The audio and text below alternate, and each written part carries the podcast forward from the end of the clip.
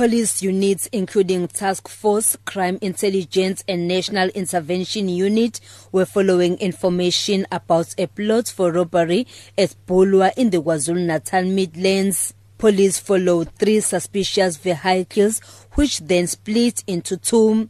Two vehicles drove towards Mpophomeni and a third vehicle drove towards Durban. When police tried to stop these vehicles, the suspects reportedly shot towards the police, who then retaliated. A total of six firearms were recovered from the vehicles at Mpophomeni and Mariannhill.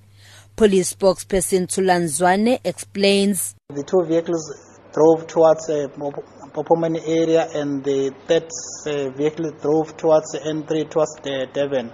The two at the Mpophomeni area, the police started to try and stop the said vehicles, but the occupants started to shoot towards the members, and the members retaliated, and the six suspects were shot and killed, and one was wounded and taken to hospital for treatment. The third vehicle that was driving uh, towards uh, Durban, the members against uh, tried to stop the said vehicle, but the occupants started to shoot towards the members, and the members retaliated.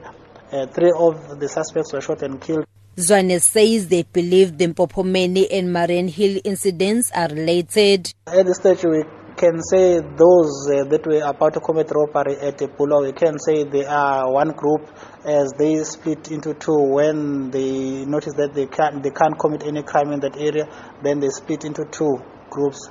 The two vehicles uh, drove towards Mpophomeni and the third vehicle drove, drove towards uh, N3 towards Durban. But we cannot link them with the one that happened at the Clermont area at stage. The vehicle that was recovered in Clermont was hijacked at a Eshowe, and one of the vehicles that were recovered in Mpophomeni was hijacked in Durban. Police have opened cases of attempted murder, possession of unlicensed firearms, and an inquest. I'm Fanele Mhlongo in Durban.